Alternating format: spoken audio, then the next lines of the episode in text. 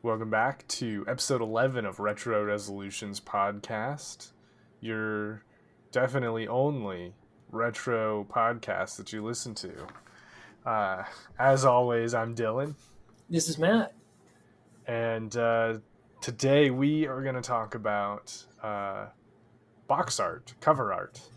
And uh, before we get into it, let's talk about what we've been playing lately. That's right. Do you, do you want to go first? Do you want me to go first? I'll go first because I think you've got a bigger story. So, Probably. uh, as you know, I recently got an Xbox Series X, and uh, and while of course the Mister is the the system to play on, uh, there's probably one game I typically buy for every system, and I know it's going to shock you, but it's Shinobi. And Yeah. I recently found out that, uh, and I don't know why this is a recent finding, probably because I actually searched for it, but there is a, um, a Shinobi available. It is the arcade version, and it's through the Xbox 360 backwards compatibility. You know, it came out on the Yeah. 360, but you can you can run it. Uh, and I'm pretty I'm sure I owned it on that 360, but I wish I would have remembered better because, uh, well, one honestly, and I don't know if it's a I don't have any other 360 games, so I don't know if this is the case for other ones, but the timings are terrible on it. The emulation looks bad. It just it's just a really sad way to play this game.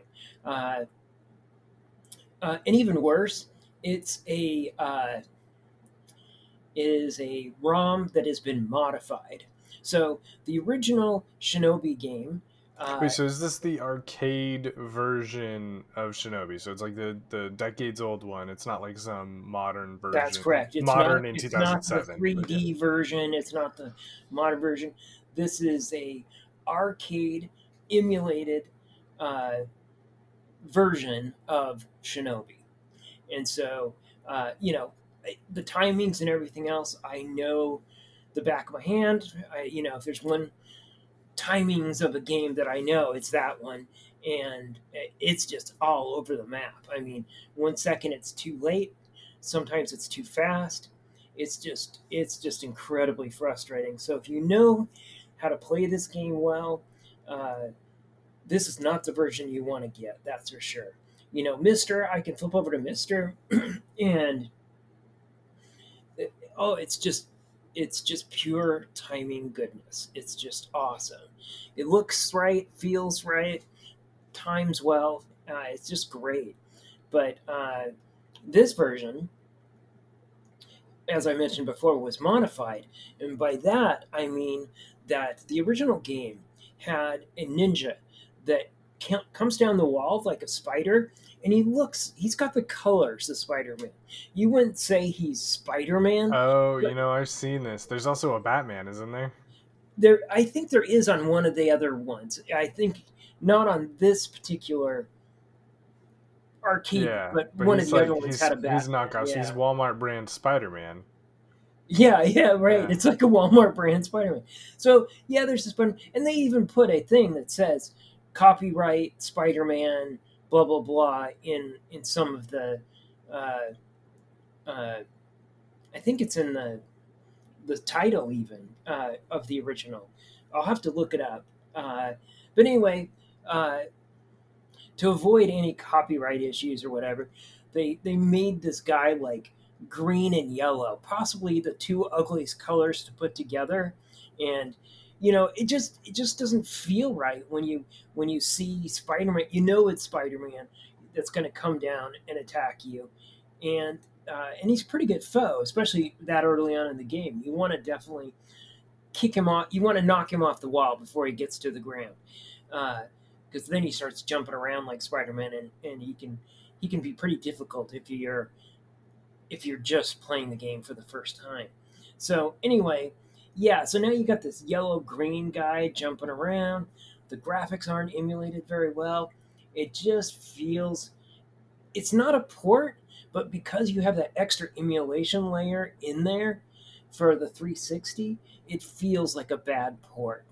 And uh, I, I you know, I think that on the th- I don't think that the problem is the 360 emulation on the? Xbox Series S. No, I mean there is a little bit of latency there, I think, but in general, those emulations are pretty good. The, okay, the so, they, so 360 you've emulation, played other I 360 think games. I think that Very it was good. bad on the 360 when they originally ported it. And that could be very well the case. You know, I There was a lot of that going around back then. I've got a copy of Metal Slug 3 on the 360, and it's a miserable version of that game. An excellent game that is just yeah, bad. excellent game, but that's yeah, that's heartbreaking. That's sad, but that's good to know because, like I said, I haven't played any other 360 games. So to me, this is like, man, if this is what the emulation for 360 is like, I am not buying a single 360 game. And there are a few that I love, you know, and uh, that are classics by now. You know, Oh yeah, it's no, I wouldn't shy away from other 360 games like you know the Gears of Wars or the Viva Pinatas, you know things that came out for the 360 emulate pretty well Okay, on the Series X. don't you have some of the Banjo Kazooie games on the for the 360? How did Yeah. those run? Fine, But to, okay. but those are not emulations of N64 games. they're not. Those are those are ports to the 360 that they had like upresed, and they actually even changed a couple of game mechanics, and they run really well on Okay. the Series S that I have.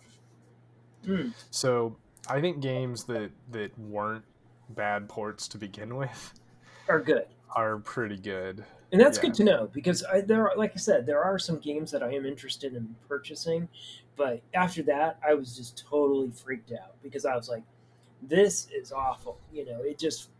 And you're right. It's probably I'm happy to what you're saying because if it's a bad port, you know, there are some games that I do want to get. So, Yeah, uh, and that were made for the 360. So, yeah, yeah. good news. So, what game have you been playing? Uh, I think the last time we recorded, I gave the same answer, and that is I've been playing a lot of Street Fighter Alpha Three.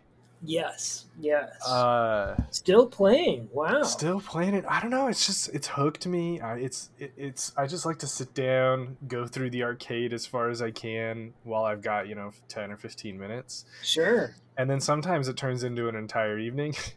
Wow.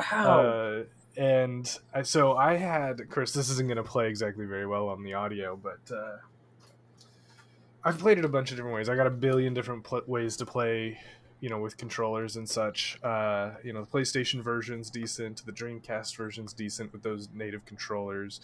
Uh, when I play with on a on a emulation or the Mister, uh, I have this uh, Sega Saturn Bluetooth controller. So it's got the six face buttons, so you can Yeah. do all the levels Yeah. of all on the face. Uh, D- don't you have great. that uh, arcade controller by? Yes. Hori. Yeah, so I've got this fight stick, fighting stick mini by Hori, and it's an it's was made for the Nintendo Switch, and it's pretty good. Uh, yeah, I- the reviews after you had shown it, I looked it up, and the reviews were pretty outstanding for it. I would People seem to recommend really it, like it. Uh, but it is a little bit cramped, and when you get into the action, Mm. it's light, so you can tend to like you know lift it off of the table and then slam it back down again a little bit, and it drove my wife crazy. Uh, when she I bet it did. it. Uh, and and I started to get so into it that I thought, boy, it's time for me to upgrade. Oh, So I got myself whoa! an 8BitDo arcade Yes. stick. 8-bit Oh. do, I don't know um, how you say it, but uh, this is great. Uh, it's really customizable. It's really cool, and it looks it looks cool, man. It is Oh, excellent. It does. I mean, to describe it for you, it's got the 8 bit duo feel to it, but it's also got a Nintendo feel to it. You've got these red buttons, a kind of a black square for the where the buttons are, and then you've got a nice black controller, and then it's got some color buttons along the top. Uh, what are those buttons along the top up there? So these those? ones, these colored ones, we got some green, yellow, and blue colored buttons. Uh, these are like the start and select. Um, Ah, Gotcha. Well, actually, they aren't because there is a start and select button on here. Uh, these are like the home and share buttons, I guess, the analogs for home Oh, and yeah. share on modern controllers. And then there's Yes. a third one that's the sync button. Nice. And then there's some there's some knobs. You got some knobs, and this lets you change it, and it does this. oh, I wonder if you can see it here. Uh, so if I turn it to um, S mode, you can see that it lights up the the labels for the buttons. Yeah. You see that? That's sweet. Uh, so that's in S mode, and then if I turn it to X mode, which is not for Xbox, it is for X input. It changes the labels Wow. so that the buttons are in a different order. So it's got it's it's it's designed for the Nintendo Switch and Windows, and so S is for Switch, and it changes the button orientation to be the default for Switch, and then X is X input, and it changes the default to be the regular default for arcade sticks on Windows. Wow. Uh, it's got. That Is amazing. It's got three different ways to connect it, which is such a nerdy thing to be excited about, but it can be wired via USB C. It's got a switch that'll let you go between Bluetooth and wireless or 2.4 gigahertz, which is fancier. And it's got a little it's got a little bay back here to store the USB dongle for 2.4 gigahertz. That is beautiful. It I- is I, I'm totally nice. a nerd because I absolutely love that it comes with three different ways to connect. That's just, yeah. that's really great. it's very convenient for me because there's sometimes I, where each one of those is going to be a better option for me. Of course, wired Sure. is So, like with the prefer. dongle, can you use it on Mister then? Yeah, Ah, so that's what I've mostly been doing is playing it on wi- wired on Mister, but then I could dongle oh, wirelessly to the Mister and have it be really fast. I think you might have convinced me to buy one of those. It's just, uh, it's very nice. how I- heavy I- is it? Does it ha- does it have some substance to it? Yeah, there's a steel plate in it. Oh, and these nice fat rubber bottoms so that when you put it on a desk it's, it's like not, you're solid. not driving your wife crazy. yeah exactly. Uh, the other thing that i have not done to it but the switches and the, the buttons that it comes with are fine but they're not like the best uh, kinds but they advertise it as ultra moddable So you can actually change out the buttons on it. So you can get in there and swap out the buttons for standard buttons. Uh, they have to be Wow. low profile ones. They can't be the uh, the long ones that are in most arcade cabinets. But um, they do make low profile switches that are, are well regarded that you can stick in there very easily. So you could change it to be whatever colors you wanted, whatever clickiness you wanted. You can switch your, your ball stick out for a bat. I like a good bat. Do you know what I'm talking about here? I do. Although I'm I'm a ball guy. Oh, I like a bat. I'm a good. I'm a fan of the bat. See, this is where Yeah. you you and I have to yeah, you and I differ on this. But that's cool. I love Yeah. that, that that you're into the bat. I like. So you can unscrew that and put in the or Yeah, do you I have to have a the specific one? I think the bat I have here is a little bit too long because it oh, is. Oh, I see. You know, it's about Yeah. two inches tall, so you got to get something shorter. But uh, yeah, I could get a low profile bat and swap That's it out. great. That's you dropping the bat. that's me dropping the bat. Uh, so I've been playing a bunch of Street Fighter on this, and in fact, I've Oh. I've I'm been- jealous. No wonder you're been- playing Street Fighter on on a system like that. I'd be going. I know. I know. It is it's very nice. Uh I've been really enjoying it and I've been playing it on Mister, but then I've also been playing it on Switch. Um cuz I I I was like ah, I I like playing it, but nobody in my house is good enough at games to like want to play against them because it would just not be very fun for them. Sure. And then uh, nobody's playing it online anymore, on at least on the Switch. And Oh, that's too uh, bad. but it was on sale. The the Street Fighter 30th Anniversary Collection, which includes Alpha 3, was on sale on the Switch for twelve dollars. So I asked a friend if he was interested in playing it.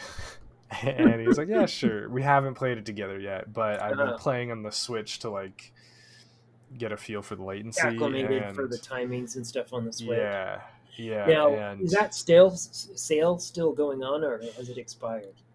I don't know.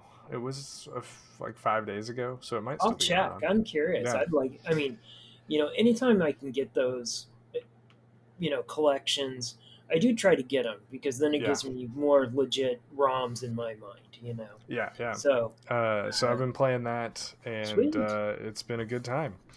The other thing, I don't want to spend too long on this because it's not actually retro. But the other thing I've been doing, I just got today or yesterday, as of recording, a uh, a Playdate by Panic in Portland, actually, yeah, and uh, so it's it's brand new, and it comes with brand new games, and it's it's fun. It's for those who don't know what the Playdate is. It's a tiny, like basically imagine a stack of post-it notes in size, and you've maybe used half of them, right. and that's how that's that's the size of it.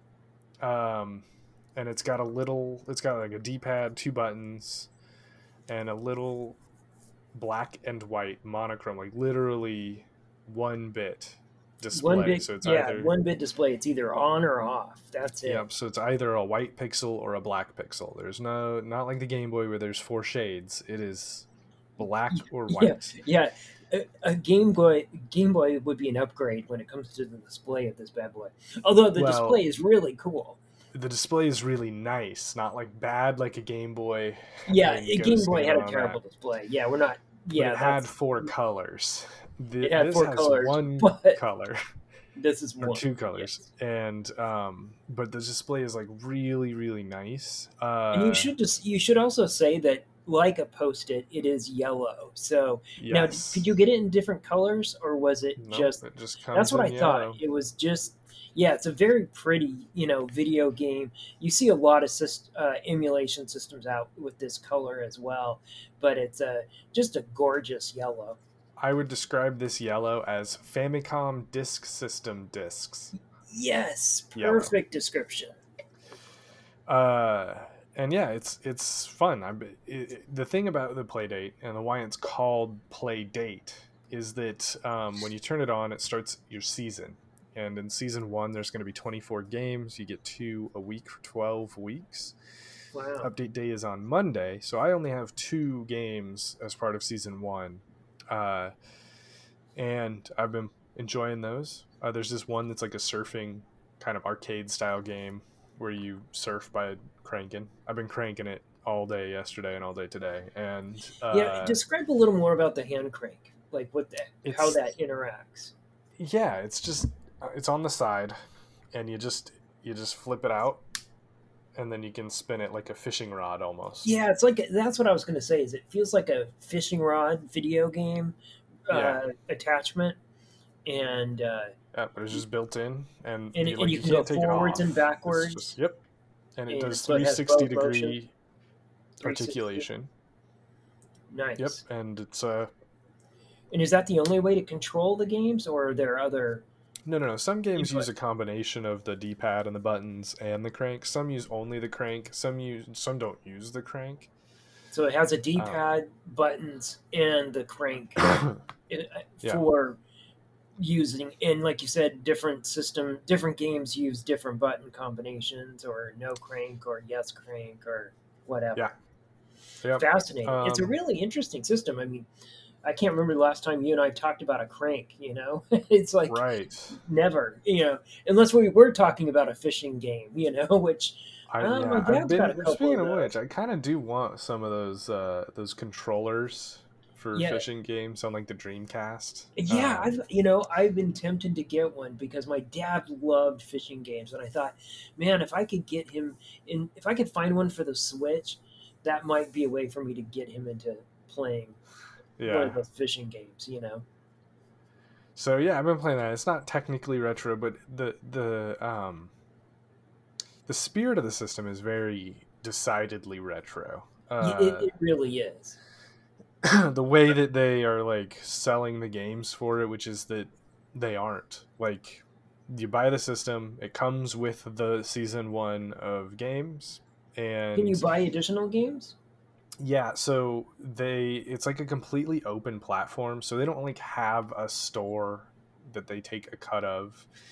you can buy games on itch and then you can side load them on there's a web interface for side loading them to your account so that they appear on uh, like over the download system like the other season games or you can uh, you know plug them in over usb and use the sdk to side load them that way Side load them. uh, and so it's it's decidedly retro in that format too. It's just like no, we made a thing, and if you make things for that thing, then you can sell them. And you know, it's not like the App Store, right? Where Apple's like, we're going to take a thirty percent cut of every game sold on our app store. Exactly. Like, exactly. No, you just put them in, and it'll work. That's really cool because I mean, for this thing to succeed, I think you know it's going to need games, and I think it's really smart that they're having these seasons where you're getting these games automatically. And Yeah. uh, you know, I was really tempted to get one. I really was, but for me, uh, I was, uh, and I may get one later. It really depends on the games that come out on it. You know, I was a Yeah. little nervous about some of the. Uh, you know, it, uh, like you said, it's going to be decidedly retro, but is it retro enough for? And by that I mean, does it either one bring me back to feeling like I'm playing old school games, or does it remind me of an old, old school game? Uh, a combo of either one of those would be fine. Uh, so it'll be interesting. I, I have to say Yeah. that seeing yours uh, and how cute it is. That's the other thing is it's it's just cute. It is Uh, cute. It's really different when you see it in person too. Like the screen is impossible to uh, really explain. You have you like to it. see it. It's it's really. I don't know. I, I don't want to use the word resolution, but I, I'm trying to think of how It does have. I mean, it has a resolution. It is like 400 by 200 or something about that. Uh, but it's not just the resolution. Of that's the, the thing. It's like you know when you when you're looking It's at something that's reflective. bit, you know, it's kind of hard to. and the black on it is like really black, right? Good, good. Uh, so it's almost it's almost like an e-ink display, but it isn't.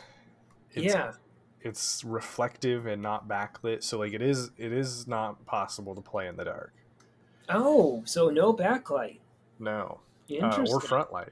Um, Or front light. it- yeah, no light. Period. Gotcha. Yeah. Wow. but it's but it is reflective, so it does have that kind of thing where you know, like with the Game Boy, where you like would tilt it so that it was angled towards the light source in the room.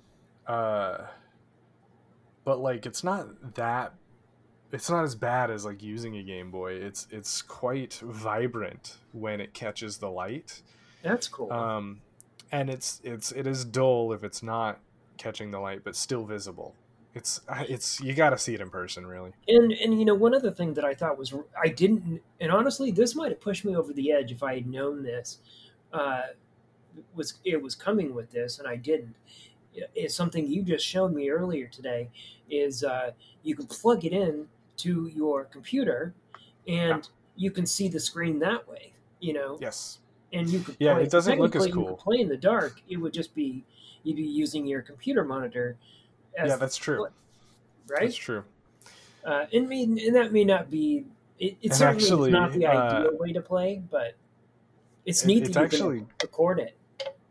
yeah. Well, you can for streaming and all, uh, and and to get a bigger view. But also, what's crazy is you could plug this in over USB, use the Mirror app to see it on your display, and use a USB controller and map the controls to the controls, including the crank. And so you Really? you could just use this as a console Yeah, that's that is crazy. I separately. I am surprised that they allow you to use the you, that you you can set the crank to another device. That's what I really believe, yeah, that you can like set an analog stick to the Yeah, crank, an which is not stick. gonna be fully effective. Like sure. But crank, you know, people you who have like I don't know range of motion issues and things like Mhm. that, the ability to adapt it to an analog stick is is fantastic.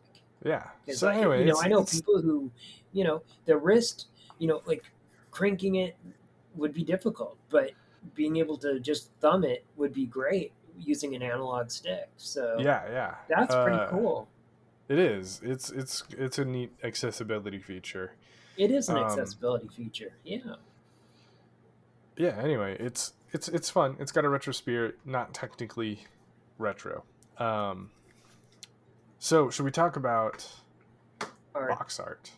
Yes. Box The art. lost art of box art. it really is a lost art. I'm sorry to say. You know. Uh, yeah.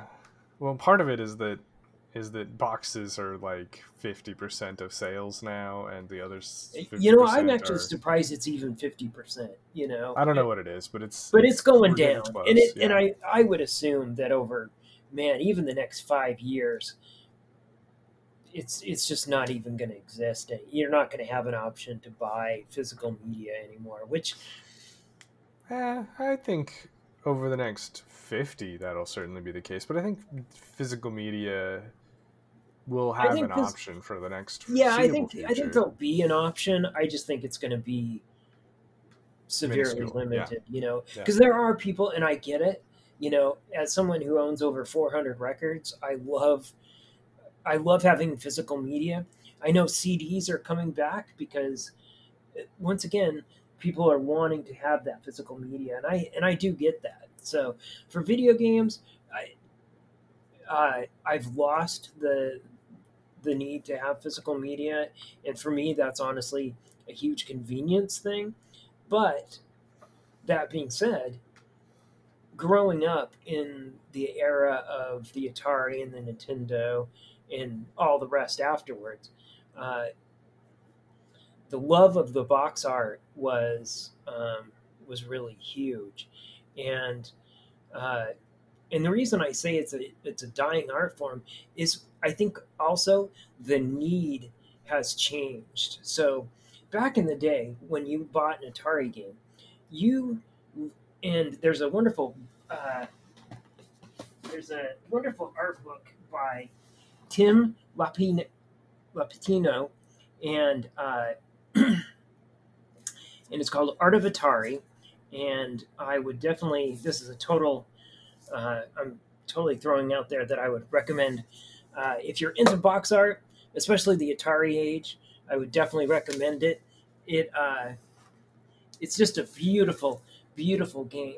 I mean, they they they cover the authors of the art, and then they cover pretty much every box that came out in the the original Atari 2600 and further down the road they, they cover several different versions of the box art uh, including ones by uh, one of my favorites is by Ralph McGuire uh, who did the cover for a game called Vanguard but uh, excuse me Ralph McQuarrie I don't know how to spell his last name apparently uh, he is the artist that has become famous for doing a lot of this art for Star Wars movies. He did some of the backdrops, but he also did a lot of the initial sketches for characters and spaceships.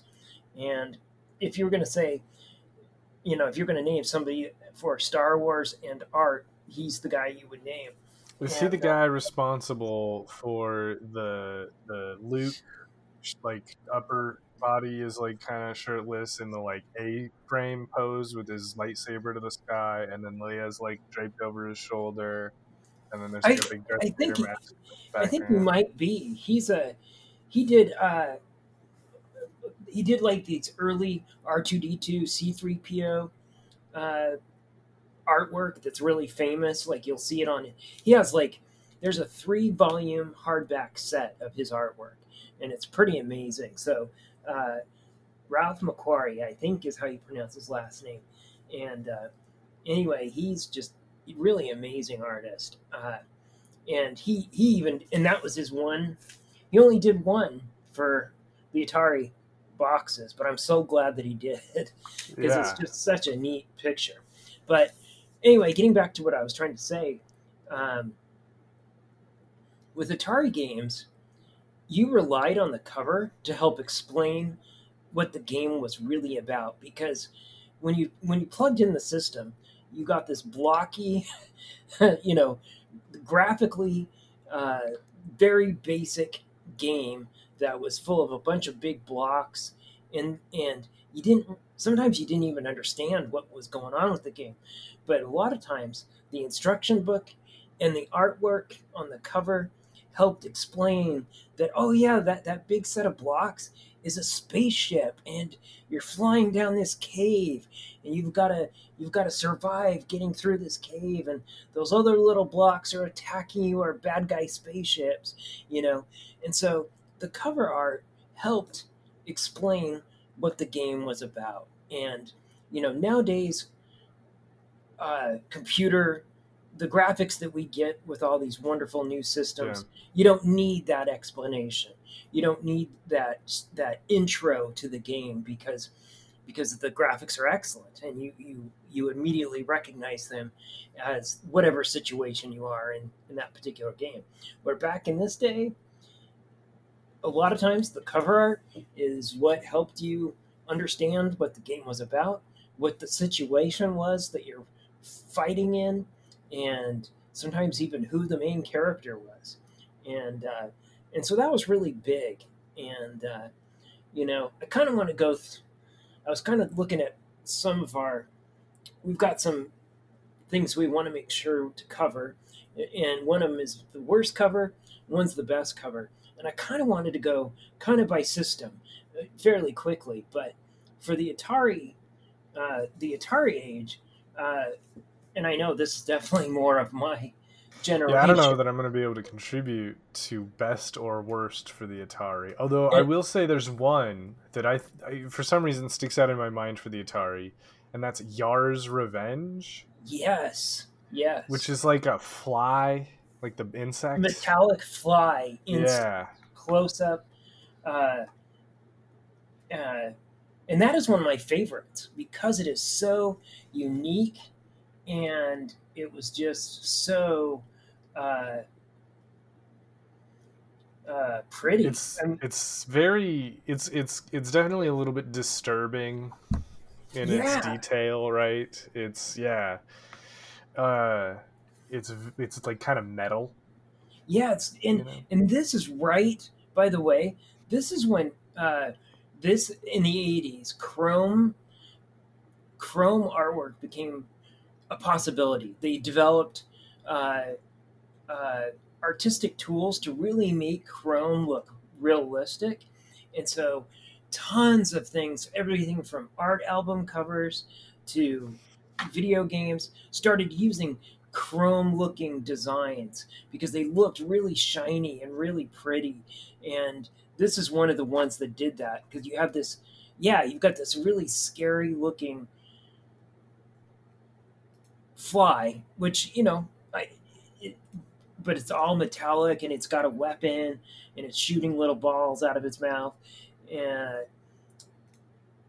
and you, you find out that that's actually the character you're going to be but i remember when i first saw that i thought man that's got to be the enemy that's got to yeah. be the bad guy because like you said it kind of had this eerie scary look to it um, but it was actually you end up being you know that ends up being your uh, your uh, uh, your character. Uh, so for me, uh, the worst Atari cover is Kangaroo, and Kangaroo has I'll have to help. It it's got like this really cheesy kangaroo character that's got it looks like it's got like women lips you know it's got the lips from art like from a cartoon signifying that it's a woman uh, I think. And then it's got a baby kangaroo that's blindfolded and trapped in a little prison thing down below. And then it looks like you're punching a monkey on the, the cover. Uh, so apparently, you know, once again, the cover describes what you're going to be doing. You're going to be the kangaroo mother who has to free its son or daughter from this prison and a bunch of monkeys are holding it prisoner. So it, it does a good it does a good job of describing what you're going to do, but uh, yeah, the artwork is just kind of not just an ugly. Yeah, it's just it's not pretty. It's not pretty. Uh, one of my favorite ones is actually on the other page, and there are quite a few actually. I I think the art of Atari, that book that I was mentioning, is such a good book because it, it makes you realize there's just hundreds of uh, wonderful art, art, artwork in there that really symbolized the game. But uh, one of my favorites was from uh, a video game called Krull. And Krull, for those of you pre 80 generation, uh, was a movie. And uh, most people would say it was a bad movie. I loved it. I grew up, of course, during this time. It was fairly low budget, but it really tried to do uh, science fiction fantasy in a new way uh, that had never been done before. And it really was bold in how it told this just really cool story. It was kind of fantasy, but it has some some Star Wars type stuff in there. This alien basically takes over this planet and enslaves uh, enslaves the humans and the different races that are on this planet. And uh, there's this weapon called Krull that can be used against him. And so uh, the man must save the princess and and destroy the alien with this fancy weapon, uh, which makes for a great video game. And uh, and it was fun. It was a fun video game. Fantastic artwork because it looks very much like the cover of the uh, of the movie, um, or very similar, I should say. The cover was different, uh, but again, excellent, excellent uh, artwork. Uh, the other one that is my very favorite, which is not in that book, but it is uh, Star Wars the Empire Strikes Back. We've talked about this game before. Uh, I was really lucky. I I got this on eBay. It was still sealed, but there was a crack in part of the seal. So the guy sold it for like 20 bucks. And I mean, this thing sealed is going for like $8,000, you know. Oh so, I, you know, just to have a crack on the seal uh, technically means it's opened, I guess. So you're getting graded. I, Send it to Wata Games. Don't do that. I'm kidding. Wata's bad. Yeah, uh, yeah, that's right. But you know, I spent twenty bucks on it, and I did open it because, uh, oh yeah, you know, for me it was. I wanted to relive the experience of opening this because this yes. was my favorite Atari game as well. Uh, I tried to look up the guy that did the cover because it looks like a Ralph McQuarrie artist or artwork. I could not find it anywhere. I cannot find it. So, uh, for our listeners, the challenge of the week is let me know who did the artwork for the Empire Strikes Back cover uh, for the uh, Atari 2600 game. It looks like it's got an AT-AT, but it's an early version of an AT-AT, and then it's got a uh, it's got a snow speeder attacking it, and uh, the artwork is great. You can all, but you can also tell that it's not the AT-AT that they used in the final version of the movie. So it's definitely what looks like concept art, which is a lot of what Ralph McQuarrie did. So, okay, so let's get on to uh, Nintendo. Yeah, and, NES. Uh, I'll let you you take over. Uh, yeah, on that. Uh, you I feel like have some input. I feel like uh, NES to SNES is like peak box art. Yeah. So this is going to be tough. It uh, is, and and, I, and I'm going to throw in Sega Genesis because you know that I collected yes. the Sega Genesis. No, I, am I'm, I'm hands down. Yeah, that's that's during the that generation, in my opinion. It, but it's it like... is that generation: SNES, Sega Genesis, and Nintendo uh, SNES or NES. Uh, yeah, that that era, you know, yeah. was the era for. for I think it's art. it's peak box art. Peak uh, box art. Yeah. Like. I don't know. There's just something about the art that they were doing. Okay, actually, you know what? Let's start with the worst. Okay. And that is the um, the NES had like like a series of the same kind of box art And I'm going to list a few of them off, and you'll be like, oh, yeah, you're right. Duck Hunt, Mario Bros, Metroid, yes. uh, Excitebike, Tennis, you know, all of those like Nintendo staple games Yes. for the early NES were boring. Those are some bad Oh. box arts. They all look the same. They don't help you understand the game very well. They're just just some pixel art on a black border, and, and a lot of times they just showed like the main character like in one of its stances you know it's like we took like one of the slots of art from the game and just threw it on there you know Yeah. one of the character art uh, what do you call that uh, I don't know pixel art. Yeah just the yeah your basic Sprites? pixel art of a character you know doing something you know like knife up pixel art Right. and Right. then they slapped it on a box That being said, the NES also has some really great box arts. oh it does The Legend of Zelda's classic. I mean, this, they do this on a, a bunch of them, uh, but it's classic, just gold box art with like the red Legend of Zelda title and then like a symbol with it. Very good. Castlevania is incredible. Oh yeah, Uh, Castlevania is definitely a classic. It's me. got you know just this really well done fantasy art of you know Dracula and then and then a castle in the distance, and then it's got Simon with his like whip, Whip, action, wet weapon. it's, Yeah, it it's, it it's brilliant. screams you're going on an adventure. Uh, Yeah, totally. and then back to the like minimalist, like Super Mario Brothers three, with just Mario with the raccoon suit, like flying on a yellow background. That's good too. There's some good box arts, and then there's also some like so bad it's good, and I'm talking about Mega Man, Mm, yep. uh, which is like charming in how dopey it is, and how It much is. it doesn't really represent the game. Yeah, it, it is it is dopey. Uh, and uh, but yeah, like you said, I you know you know it's interesting when that game came out. It, that box art just was like I had no interest in that game whatsoever, honestly, from the box art. But looking back on it now, I can say that it, it is charming. And of course, I did end up playing it and really enjoyed it. But uh, uh, but I don't, and, and maybe that's what they were going for at the time was charming.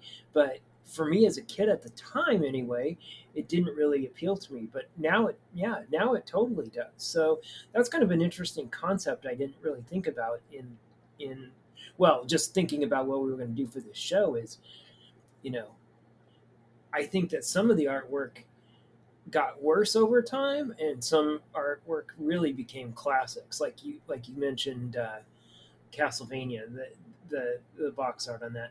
And I will say, well, one, I want to first say the worst box art. I totally agree. Was those Nintendo Pixel artwork things? They were awful.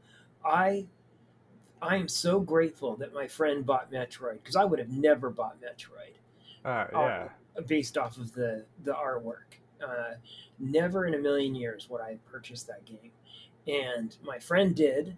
And of course, from the opening sequence and the eerie music, I was hooked, as we talked about in previous episodes. But uh, I'm so grateful he bought it because you know, in in in that time period, there was of course no internet. Magazines were even limited. I lived in small town Idaho. Uh, we relied on television and our friends to uh, sell game to to convince us to buy games or or whatever. And so and when- it can't be overstated how little Nintendo advertised on TV yes, in America very that early minimal. in the NES's life, or in their, Right, you and, know. and then lastly, you had the box art. You'd go to the store, you'd Mhm. look at the box art, and a lot of times that's the only input you had. And even back then, you'd look at these gorgeous Atari covers that were like literally works of art. And yeah, of course, the games inside weren't as good graphically, but man, there were times when I wanted an Atari game over a over an NES game just because the box art was failing that badly, and uh, so yeah, it, it, the the lack of advertisements in gaming in general at this time was very low. Uh, magazines, you know, even gaming magazines were just starting to really come out, but uh, most of them were just like basic game guides and things like that, which was great because again, we didn't have the internet, we didn't have uh, places we could instantly look up maps of different uh, dungeons or whatever. You had to go buy these books and use the books, and they were critical. But uh, back to the box art, if the box art failed, like like Metroid, I I I still don't know why my friend bought that game. I'm glad he did, but uh, uh, and maybe it was just a curiosity of because the cover was so awful. You know, uh, I think that he had he had a natural. Actually, I can answer this to a little bit. He had a natural affinity towards games that were made by Nintendo. I didn't. I I was very Konami. Uh, uh, so if I saw, and Konami did this thing on their covers where it had these kind of like slices of silver going on the left and the right hand sides of their covers. So you knew it was a Konami game. Uh, you know, uh, like Castlevania, it would have the artwork, and you'd have these kind of almost like these shades of silver going on the far left and far right of the box. I don't know how to describe that better, but uh, every box of Konami's had that, so you knew it was a Konami game. And uh, oh, that's so funny! I didn't realize until you just mentioned it now. The yeah, the like DCM. Yeah, it's like it's like the image was like a square or you know a rectangle and had the the art in it and then they just like cut the shredded the ends of it into a couple of spaces and then just kind of spaced them out yeah on top of the box. Yeah, that's a good way to put it. That's a better way to put it. Uh, and yeah, I'm looking at the. I just googled the images. So like Castlevania has it, Goonies Two has it. Uh. Contra has and it, that's and the other. That was one of my favorite covers. Was Contra. Uh, it had this alien-looking creature which of course was a total ripoff from Alien and Aliens, which which is exactly what I wanted. You know, that's the kind of game I wanted. I wanted to be able to go and now, fight alien bad guys. What about? Now, maybe you don't know how this worked. Uh, Metal Gear is a Konami game, but it didn't. Its box art did not have the. And, and I do know how it works. So, yeah. Metal Gear actually was published in the United States by a company owned by Konami called Ultra. Yep. And Ultra uh, published that game, and that is another one of my favorite covers. Uh, if you've ever seen it, they completely rip off Michael Biehn. Uh, Michael Biehn was a, a, fairly famous actor in the early 80s. He was the main character, second main character in the Terminator movies, the first one, excuse me. He played the father that goes back in time to save his, well, his girlfriend that's going to also be the parent of of their child who saves saves the saves the future. Uh, so, quite a main character. He was also in Aliens. Uh, he played. Uh, so again, James Cameron really apparently liked him. He played uh, played a major Marine character that helps save and is one of the few survivors of that Aliens film. And then he went on to uh, The Abyss, another James Cameron film. He's done some other things in between. I just I just know his James Cameron films, but uh, and and then one just a quick uh, shout out to uh, the Mandalorian in season two. After having just disappeared from Hollywood for like 20 years, he came back and did an episode playing a bad guy in The Mandalorian. Uh, really? Yeah, it was the it was the episode. Oh shoot! Uh, the girl with the two swords, the woman with the two sword lightsabers, that uh, was uh, she was Padawan to Darth Vader, or Oh, yeah, yeah, yeah. Uh, Ahsoka. yeah, who's going to have her own show. That episode, uh, they fight this uh, kind of this woman and uh, who basically is holding this town for ransom, or not ransom. She's just holding it for profit, and um, the Mandalorian and Ahsoka uh, try to free the free free it, and Michael Biehn is the secondary character. He, he definitely looks older because he is older, and uh, it was just really cool to see him come back. But anyway, back to the uh, so quick shout out there for Mandalorian if you want to see Michael Biehn do a return. But that was really cool that they brought him in, or that he agreed to come back to do this small Yeah. Script. So, so he's great. the one who appears on the Metal Gear box art. He does. I mean, Sort of. here's the thing: it was never approved. He No, never made no, a no, no, penny it. plagiarized for sure. it was totally plagiarized. But if it's one of my favorite covers because it has this super cool looking anime robot uh, mech unit. It's got Metal him on the cover, completely ripped off. But you know, when you put Michael Biehn on an action cover, wow! You know, during that time period, because of all these awesome movies that he was in, huge selling point. It's it's literally the reason I bought the game. Michael Biehn and robots, I'm in. And of course, it was a very different game as we've discussed in previous podcasts. But it is, you know, that one and Contra, uh, Castlevania, those are some of my just oh, very favorite uh, uh, covers during the NES period. So, uh, did we cover those pretty good? Yeah. Want to move so- to NES? I think we should discuss Genesis. what. I'm sorry, what? Genesis. I was thinking we should do the Super Nintendo and Sega Genesis kind of at the same time, Oh, sure. just because they were that same.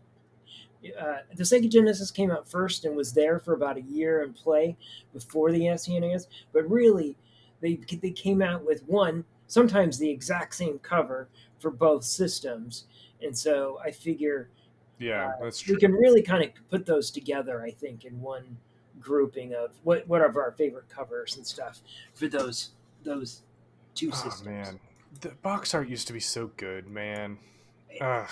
I, I it's funny as we've been as we've been talking, both of us have been looking up artwork, of Uh-huh. course, through Google. I'm, I'm thinking, of, you know, I'm just gonna list off some good box arts. Golden Axe has some good box art. yes. Streets of Rage, man, Oh, what a yeah. killer box art. The Streets of Rage's box art is like what uh what uh uh Johnny Lawrence in the karate the Cobra Kai, the Karate Kid. Yeah. Like that is who he imagined himself to be. Is Yes. the Streets of Rage box art. Yes. As he Uh, should. Yeah. Uh, Phantasy Star's definitely got a very good 80s anime vibe oh yeah. to its Fantasy box stars art. were great. Uh, you know, Sonic the Hedgehog's not bad. I like its Saturday morning cartoon vibe. Yes. I don't know what this game is. I've never heard of it before. Herzog's Way? Uh, Her- Herzog Zwei. Yes. German Her- Herzog Zwei, and it was a it was a fun game. Yes, that was a that was a really It's got a good box art. and it's got a great box art. One that I wanted to name that's specifically from Sega Genesis, and it was one of my early games that I uh, played. And, and once again, it's it, it was ripped off from a film, and so uh, it was called Super Thunder Blade, and it's got a really cool box art of the of the helicopter that you you fight in, and it just looks it just looks like you're going to be having a blast in this game. And it was based off of the Thunderblade arcade game um, which was also excellent in my opinion. Uh, it was the first game to try to do kind of 3D stuff. It did it. Did it kind of terribly, you know. But at the time, it was it was it was uh, groundbreaking how they how they did it, and for whatever reason, so the the Thunderblade uh, helicopter is based off of Blue Thunder, uh, a movie I, of course, loved from the 80s about a super helicopter that would be used on the police force. It was kind of a demo, and that and it's kind of that's kind of I won't talk too much of the storyline because you sh- if you haven't seen Blue Thunder, you should. Uh, it, it's just a great 80s film, uh, and a lot of video games used this Blue Thunder helicopter. Uh, Hmm. I, I've seen it in man four or five games, and it's interesting because that helicopter was designed specifically for the movie. It was never, it wasn't a real helicopter. So to see it, anytime you saw it, you knew it was ripped off from Blue Thunder because that that helicopter just didn't exist. And uh, uh, but I love the helicopter. I think it's such a cool design, and the movie nailed it. They made this helicopter look very. Uh, I mean, it was a real helicopter. It really flew and did all the things that they show it doing, but you know, it had a computer on the helicopter. They could type into and look up people. You know, that had not. You know, that was new technology. You know, sadly, you know, th- that just shows you how far back in the '80s this was. But uh, anyhow, great movie, uh, and being able to kind of play and fantasize that you were in that movie by playing this uh, video game was so much fun. And the cover art, like I said, it's it's nothing, it's nothing out of the ordinary. It's it's got just it's just really good artwork showing this helicopter flying away from bad guys, and it just I don't know. I just I really it really appealed to me. Any This Sega era- Genesis games that you played specifically that really grabbed your attention? Vectorman. Oh yeah, yeah. Vectorman was a good one. Uh, Vectorman was probably the earliest instance of me going to a, our uh, rental store, seeing a box art, and being like, "This is the one I'm getting because this guy looks cool." And it's just a dude that's like some green circles, Yep. uh, but the uh, the box art made him look so rad. He, he, Uh, it did. It did. Yeah, so that yeah, that's that was that was basically it. And then the SNES also has some good, I believe that this is where we started to di- diverge from just purely good box arts almost all the time to like there's some bad box arts uh half the time. Yes. You know, for every Donkey Kong Country there was a you know licensed spin-off title like all Real Monsters which uh, is not necessarily a bad game but the box art is just some characters Yeah, and that's one thing that we should. stamped on it. You know, we're not grading the games here at all. I mean, I do. I have Right. been talking about how many of these games I love or whatever, but there were a lot of great covers to terrible games too. So, uh, but our goal here is to really talk about the covers. So you're Yeah. absolutely, you're totally right that um there are some good games behind these bad covers. this is also the point at which I realized that or I, I mean in this conversation I guess I don't know when I realized that box, box arts were different across uh, regions but um, yes, Like, yes. Secret of Mana is maybe the most famous example of us getting a way worse box art Oh, I know. Because it's I- got this really amazing, ginormous tree, and the Yes. Japanese box got the whole tree, and it was like a it was like a portrait style, and the SNES box arts all had like a, a similar format, and that they were like a sixteen by ten rectangle, always in landscape mode, and then it was surrounded by some black border basically and that we just get the bottom of the tree with some characters looking at its basically roots in the American box art. Which, so they cut off like Oh. sixty percent of the box. from the And this- Japanese version. I'm so glad you brought this up because this is also the time period where, for some reason, some American thought that, hey, these anime looking covers I think are going to throw off Americans. So let's make completely different box art covers for the American audience. And honestly, this is one of the reasons I didn't get into Japanese RPG till later because the box art was so freaking horrible that I was like, it, it looked like a really bad Dungeon and Dragons ripoff for some of these covers. And it was like, and then, you know, if if you actually bought the game, uh, once again, you had to have somebody else play it because the box art was so awful in America. But, you know, in Japan, they got these super cool, awesome anime artwork that I think would have been totally a selling point for Americans. I do not think it would have, you know, freaked freaked us out or turned us away from these video games.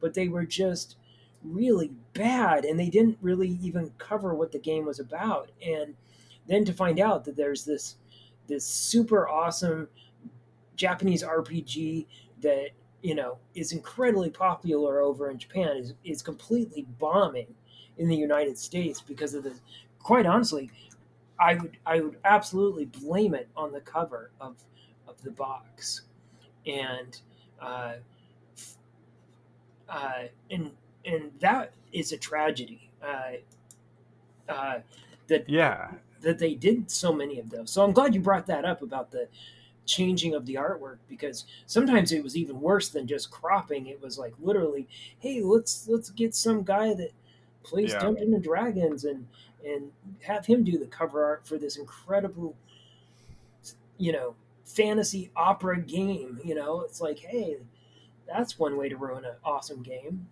So if you're the shinobi guy and you have to talk about shinobi once every yeah, every and I wanted to bring up the Shinobis. I did. Thank well, you. I Oh, do want you to bring up, but I'm just saying that if you're the shinobi guy, you have to bring up shinobi every every episode. I'm the Super Metroid guy, and I have to bring up Super Metroid every oh, episode. Oh yes, and you need to bring up Super Metroid. So Super Metroid is did not get, in my opinion, a worse box art in uh, North America than in Japan. It, did get a different box art. Oh, but need to look that up. it's it uses the same art they just had rearranged it and and did it in a little bit of a different way we miss out on seeing the full glory of kraid but we get the same ridley we get the same samus and the same pose and they just kind of rearranged it a little bit and it did something unique that that some games didn't do some did and that's that you were allowed to go outside the bounds of the snes border and so ridley kind of hangs over the edge Samus is stepping outside of the frame, and that's kind of neat. I like that they did that. It gives it kind of a 3D effect to yeah, I agree. Yeah, you know, I I will say I like the background artwork a little better on the Japanese version. Uh, Yeah, like Kraid for sure is better there. Yeah, and it looks like it's more of like a cave type thing where Yeah. you know, our cover was a little bit just kind of space. There's just kind of a background of space. That being said though, as a kid and not having seen that other cover, I I loved the the Super Metroid box art for the US. And uh like you said, I like how it's out of frame for it for her leg and you know, Craig Kraid is right there on the cover. Uh, yeah, it it's a Yeah. it's a great it's a great box box art, especially coming from Nintendo. You know, uh, Yeah, it's. Definitely think- one of their better artworks of all time. Quite honestly, yeah, because well, and we we should just, we should pick up the pace a little bit. But first, let's talk about Shinobi. yeah. So Shinobi, uh, yeah, Shadow Dancer, uh, Revenge of Shinobi, Shinobi Three. Uh, I think all three of those had really great uh, artwork covers. Uh, You can probably imagine them though if you know what Shinobi is, which is yes. it's a ninja holding a sword across his face or chest. yes, it's not like they. all of them. Yeah, it's not like they. You know, uh, Shinobi Three. Honestly, Shinobi Threes is the best. You know, it, it had like, you know, it had some background characters in the background. You know, but you know, honestly, I feel like my Shinobi, my love of Shinobi is biased, is biasing me a little bit. Yeah, It's it's okay artwork for all three of them. Um, uh, I don't think they're bad by any no, means. I don't think they're certainly bad. I don't think they're bad. And they're they're not bad. And if you, if you if you, I don't think Shin- point- Revenge of Shinobi's is very good.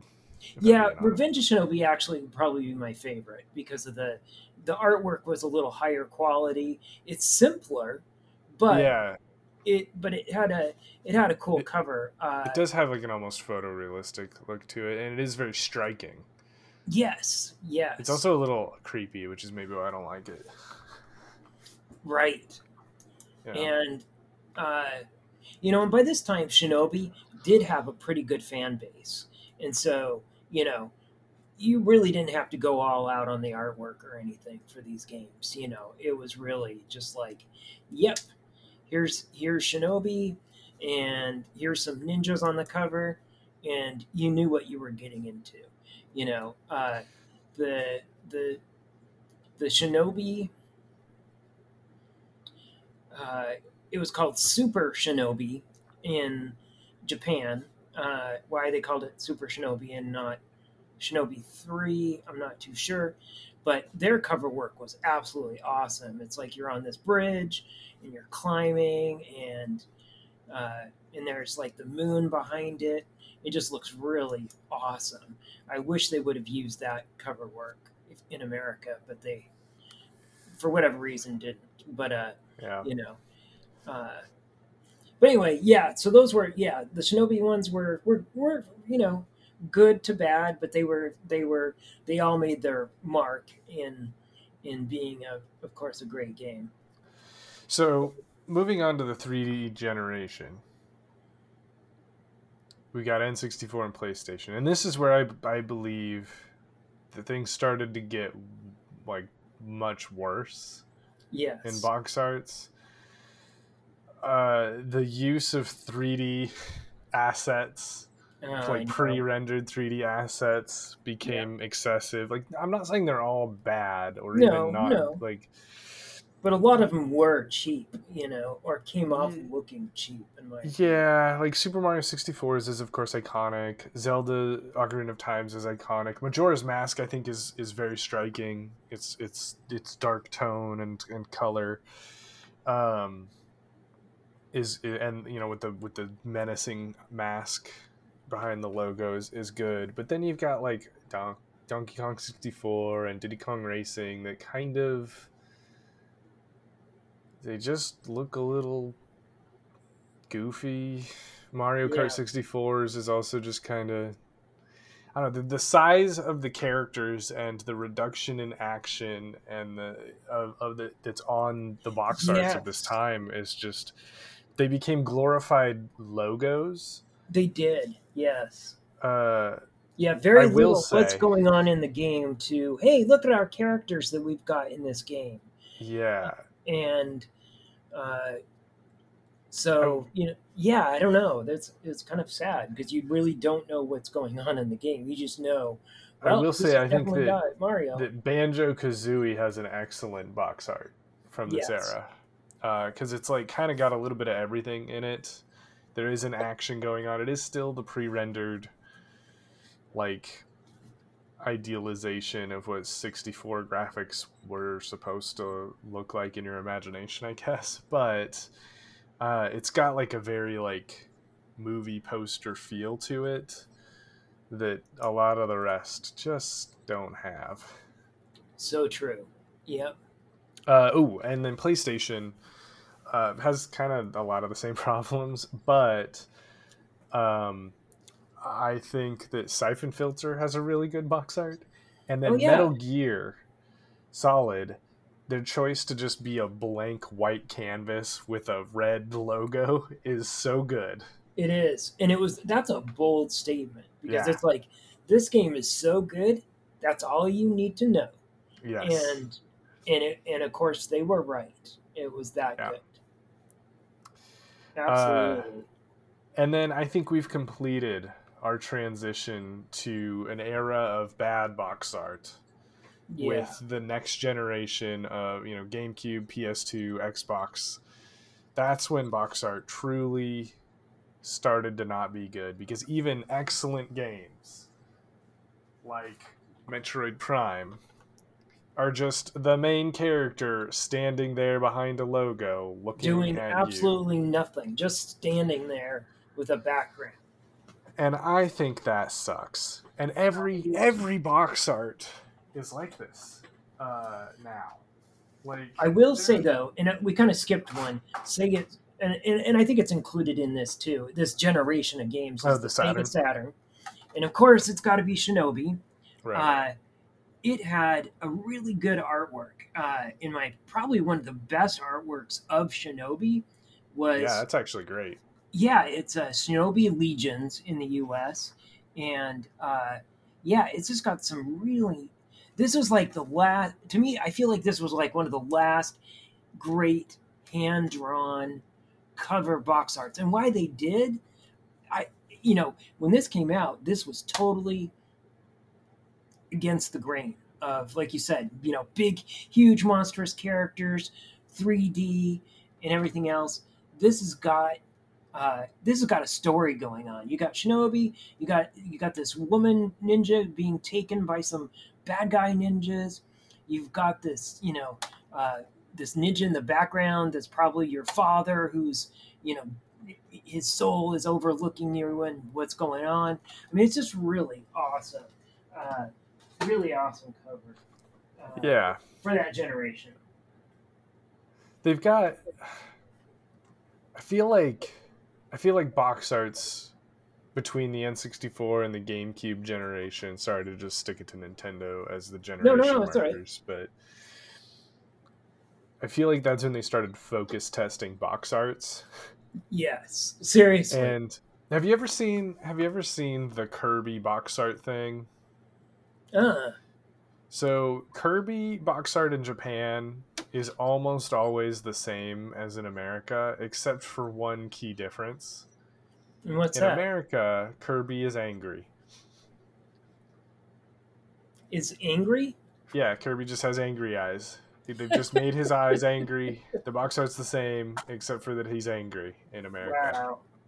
and uh, you know gamecube like i can sort of see the like oh they've they've started to run this through marketing focus tests at least in north america because Totally. it's the the amount of like the care a single character being the primary focus with like taking up like 50 to 60% of the overall box space is w- with the logo being like another 30% Wow. and then any other additional details relegated to anything in the background is what like all box arts of this generation came until eventually you get stuff like uh like i don't even know if i have it oh i do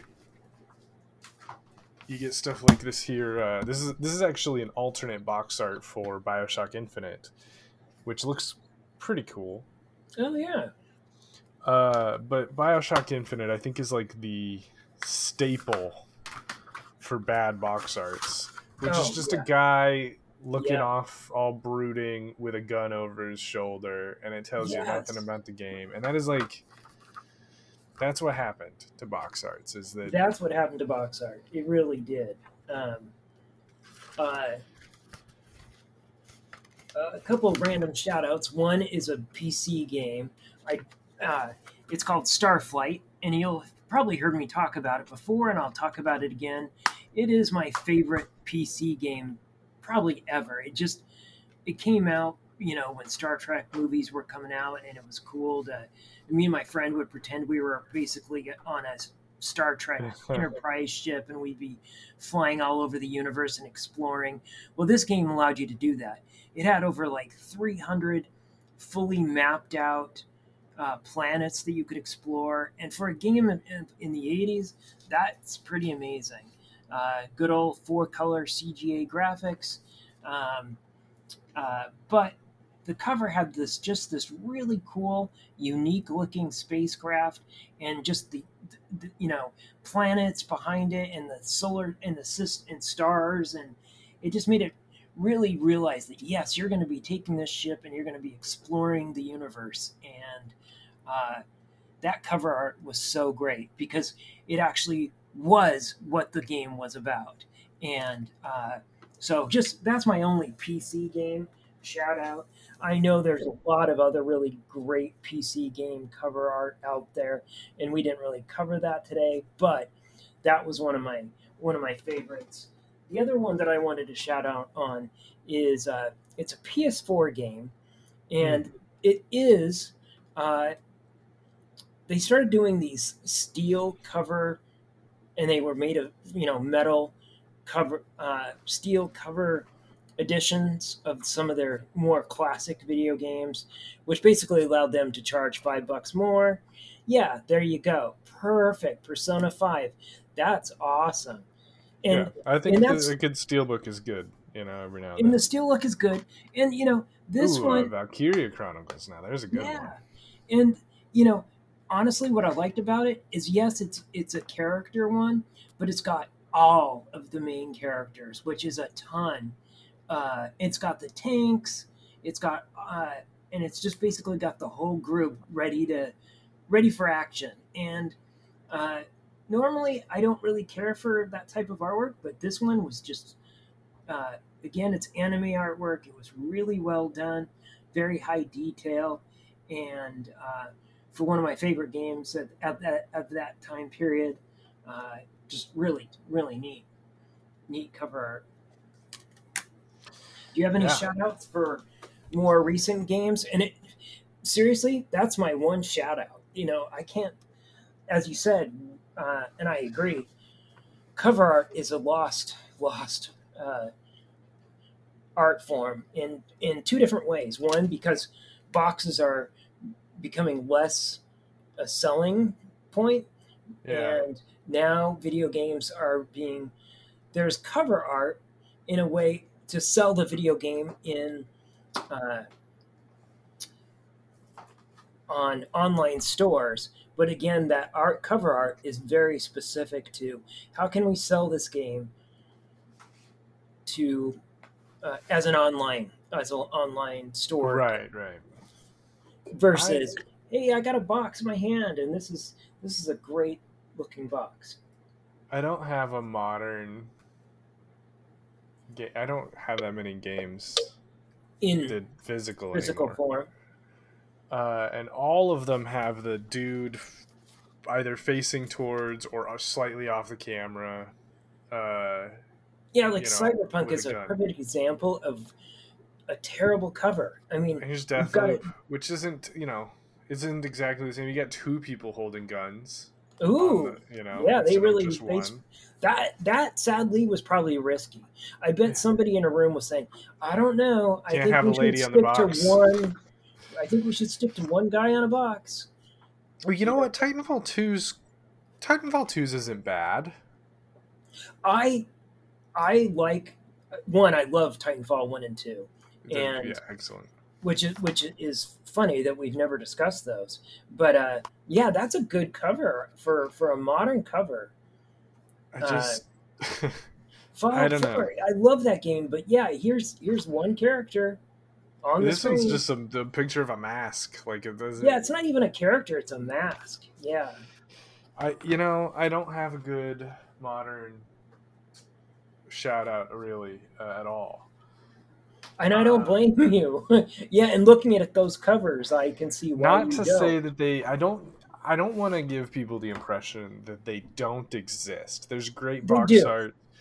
They do all over the place. It's just it's it has become like it used to be that good box art was essential, and now it seems like it's like no no no. You just gotta you just gotta get a picture of a dude on the cover with a gun, and that's yep. what'll sell you the game. And yeah, it truly is. It's I think maybe this Persona 5 Steelbook might be the. I don't know what the regular cover looks like, but that's pretty awesome. I agree with you. Cool. I would say that that's a good shout out. You know, it's it's it's again, it's like mine where it shows the main cast, but it is the main cast. It's not just one person with a gun, and uh, yeah, it it's that's a great game.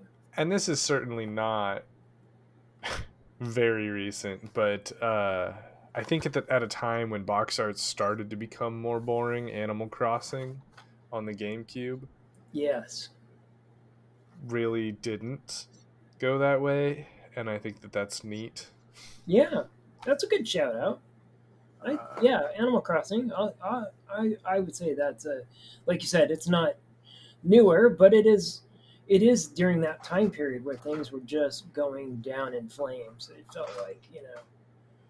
Uh, Yeah, I'm just trying. I'm just pulling box arts all over the place here, and I well, just and then I and I will say that I feel like I feel like this is also where Japan and America diverged on cover art because I do feel like, and this could be a bias, but I do feel like uh, the cover work in Japan has continued to get better versus That's where very we possible. Yeah.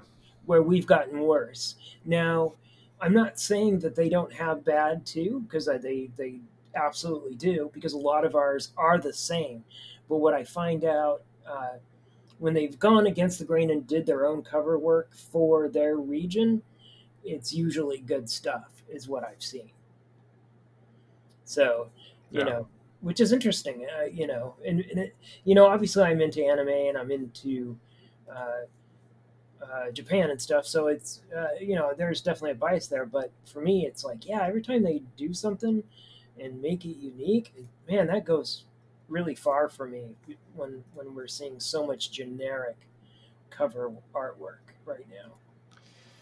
Yeah, it's it's So- uh it's a toughie. Anyway, I think I don't. I mean, it's a bummer to.